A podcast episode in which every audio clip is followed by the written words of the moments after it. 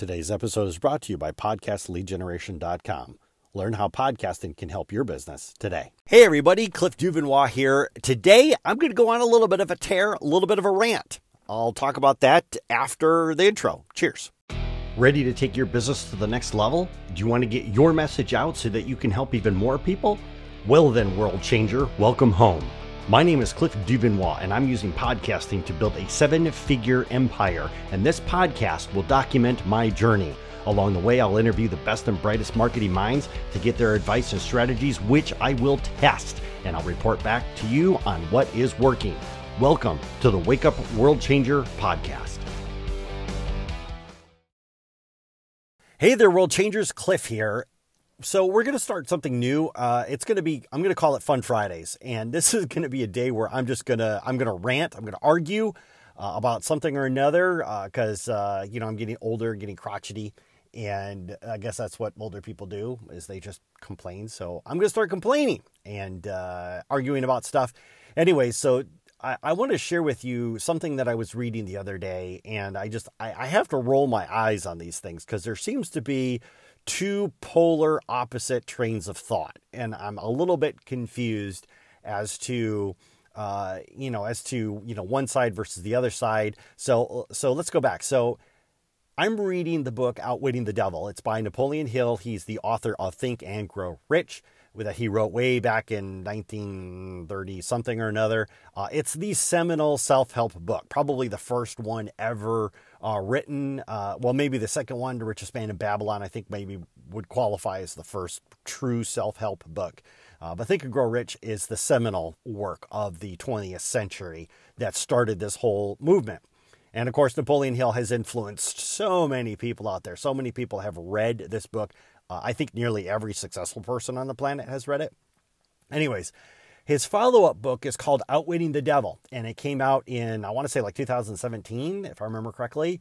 Uh, you know, there's a whole story behind why it took 60 years or 70 years to publish the second book. Uh, I will let you read that because that's really not germane to my argument today.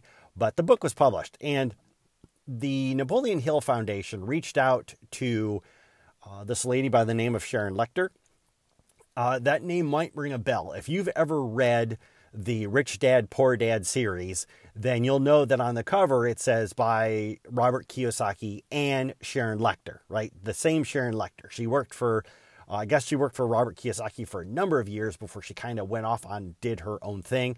So, anyways, as this book, uh, you know, was published, Sharon actually puts her notes and her comments throughout the book. So Napoleon Hill will is interviewing the devil. Somehow he has compelled the devil to tell the truth, and a transcript of that interview is what the book is about. And then Sharon interrupts the interview every now and then with her thoughts, trying to make it a little bit germane to what was going on at the time, which part of that was the, you know, the big economic turmoil that that was going on.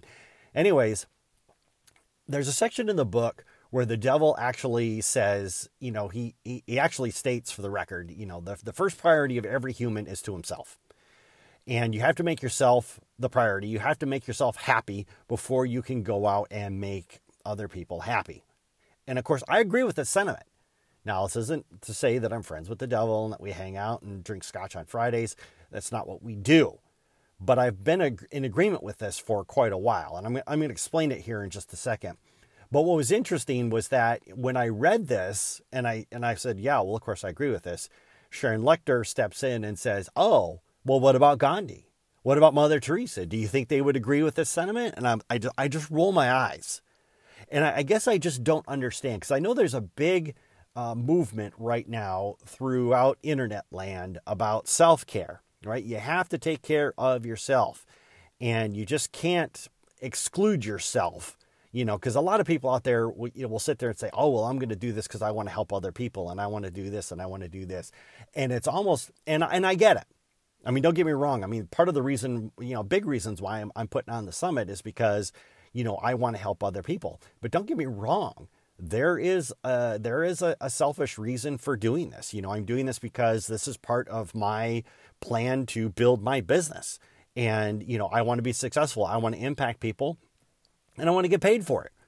You know, and I, I think that's at the heart of every entrepreneur that goes out there. I don't think there's anybody on the planet who is truly 100% altruistic in, in that I give to everybody else before you know, before I take care of myself. Or, you know, if that was the matter, then there wouldn't be an entrepreneur, there wouldn't be capitalism, there wouldn't be all these other things that are out there. You know, at some point in time, you know, we're all faced with the decision of, hey, you know what? My body is breaking down, my spirit is breaking down, my me- my mental capacity is breaking down because I constantly put everybody uh, to the you know above myself, and I, I never believed that to be true, not not for one second. Uh, and, and I say never because I did go through a phase of my life where I was, I believed that in order to be a service of others, I had to put everybody else above my own. And you know what? I was miserable for it. You know, it's really hard for me to be of service to other people if I am miserable 24 hours a day, seven days a week. People would sit there and say, Oh, Cliff, could you help me with this and help me with that? And I'm like, Oh, yeah, sure, you know. And a lot of the times I would help them, I wouldn't charge them for it. And of course, you know, for a lot of people out there, this is a clear sign that they could take advantage of you. And I just, I, I don't know, I didn't like it. And I was miserable for it. And on, on more than one occasion, this especially was true when, like, back in the day, uh, you know, computers were really becoming mainstream. People, you were seeing them in more and more people's homes. And in college, I mean, I literally learned everything there was to know about computers, except for programming. Uh, but as far as like, you know, like configuring them and software and setting jumpers and all this other, and if you have no idea what setting a jumper means, that's how long ago I was in the computers. And uh, I know that there was, you know, I would go to a party and people would say, Oh, what do you do? I'm like, Oh, I work with computers. Oh my God. It was like, it was the same thing as like if I said to them, I'm a doctor right? Because everybody was having computer problems. Oh, could you just could you just come by and take a look at it? And so I would show up. I would you know work on their computer for an hour or two because you know I told them that I would. And you know I, I wouldn't charge them for it, which was dumb on my part. They might buy me a sub from Subway for lunch, you know, to thank me. And if I couldn't figure out what the problem was, they would get angry at me about it. And at some point in time, I just had to say, you know what, I'm I'm done doing this. You know, I I'm I'm not going to do it. And when I started telling people, yeah, I charge a hundred bucks an hour, suddenly people's problems went away. You know, they they oh okay, you know they yeah. So you know, at some point in time, you have to put you have to put yourself first. And I say this because I know that in my life, especially this year here, that I've been dealing with a lot, an absolute lot. And the summit for me was a way to do something positive to help people out. But you know, make no mistake about it. It, it. It's the the whole idea of the summit and stuff probably would not have occurred to me to do you know to do this to do something big to impact all these people had I not been in such a dark place. Had I not say to myself, you know, God, I need to do something to make myself feel better. And so that's you know the wheels. And I knew that I could make myself feel better by being of service to you know by being of service to others you know, so coming up with the summit and, and working it and, and doing all these other things. And, and I, I just, I had to do that, you know, for, for me above, you know, anybody else. And all the decisions that I'm making is because, you know, I need to do something that makes me happy. And granted, there are days where I am not particularly happy. You know, I work with a summit guest and as we're, you know, hammering things out and all of a sudden they, they ghost me you know, they go quiet. And I'm like, hey, what about this? What about this? And yeah, you know, I'm just following up and, you know, I don't hear anything back. And, and it's a little frustrating. And then I have to go out and find somebody else. And, and I get it. That's all part of, you know, that's all part of being an entrepreneur. You know, you are going to have setbacks. People are going to change their minds. They're going to, you know, they're going to walk away.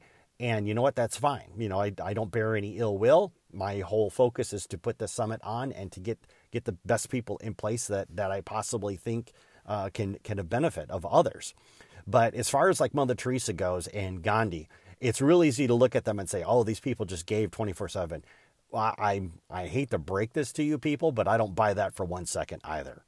There's no way on the planet you'll ever convince me that Mother Teresa every now and then didn't go for a walk and clear her head. You know, Gandhi, all he did was walk. Are you telling me he didn't have any time to clear his head and think while he was walking and you know, take some time for himself. You know, these people ate, obviously. They slept, obviously. If you're, you know, at some point in time, you just get so tired you can't take care of anybody else. Your body requires rest. You go and you sleep. You know, that's just it. Yeah, there's people that are still out there suffering, and you know, you do what you can with what you can. You know, Mother Teresa didn't have infinite amount of resources. She had to be very clever with what she was that she was doing, and she had to, you know, manage other people. And there's, you know, egos that are involved and everything else like that. And there's no way on the planet you'll ever convince me that Mother Teresa didn't take some time for herself. You know, did she go and and and stay on a yacht somewhere and cruise around the, the Greek islands? Obviously not. You know, that's not what I'm. Well, I don't know. Maybe she did. I I don't know her whole life story, but she probably didn't but I can tell you that she did take care of herself. She slept, she ate, and for, you know, at, at intensive purposes, being of service to other people, if that was what was making her happy, then so be it. But I do know that, you know, for both of them to to eat and to sleep and, and to take care of themselves so that way they could help as many people as they possibly could. You know, if you're neglecting yourself at the expense of everybody else, you're not going to be around too long to help take care of other people. So I'm very suspicious when somebody says, "Oh yeah, I, I put all these other people first uh, at the expense of myself." I, I don't I don't I don't buy that. I don't get it. You know, and I just know that for you know in my world in my space, I know that every single day it's like I got to look in the mirror and say to myself, "Did I do the best job that I can today? Did I make an impact today?"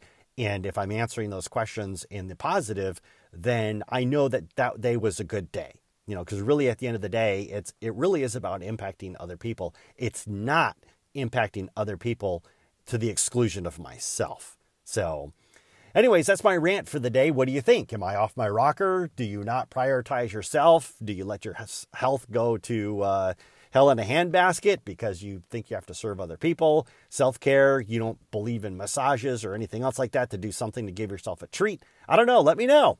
And uh, i'll catch you in the next episode. Cheers